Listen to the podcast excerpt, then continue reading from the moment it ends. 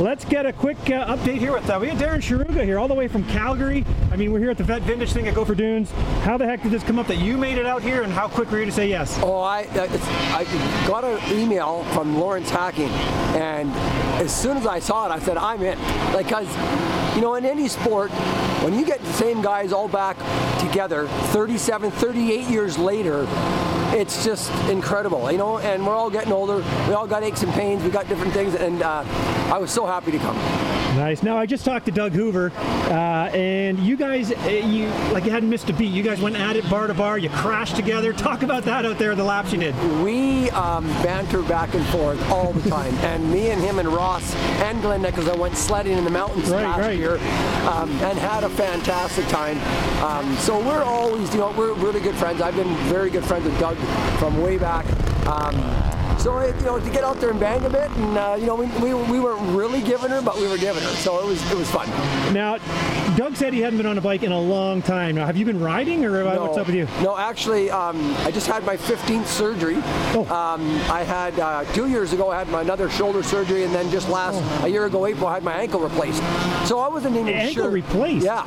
So I wasn't sure if I was even going to ride. Um, I got I jumped on a bike about a month and a half ago, and I went out and I was okay riding, but then it really hurt after. And actually today, I, I'm okay. After riding, it's okay. So I'm pretty happy about that. Well, talking about that, how about uh, arm pump? Anything? Oh yeah, oh yeah. Major arm pump, and I was very tired. Yeah, oh yeah. Like, Uh, did Doug put you in the hay bales, or did you try to put him in the hay bales? Uh, no? I would say Duff, uh, uh, Doug kind of.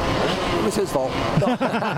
He said it was too. He said it was too. Oh yeah, no, it was good. It was all good. All right, well, I got to ask you this too. So you left moto. What did you get into, and what keeps you busy these days? Um, well, I'm working for. I I actually was part owner of uh, uh, dr- directional drilling company in the oil patch, Oh. and I sold my part off, and now I'm working for Vertical Crane in Calgary. So I'm uh, I have my class one. I drive the heavy weights out, the counterweights for the crane, and help rig the crane up and rig down.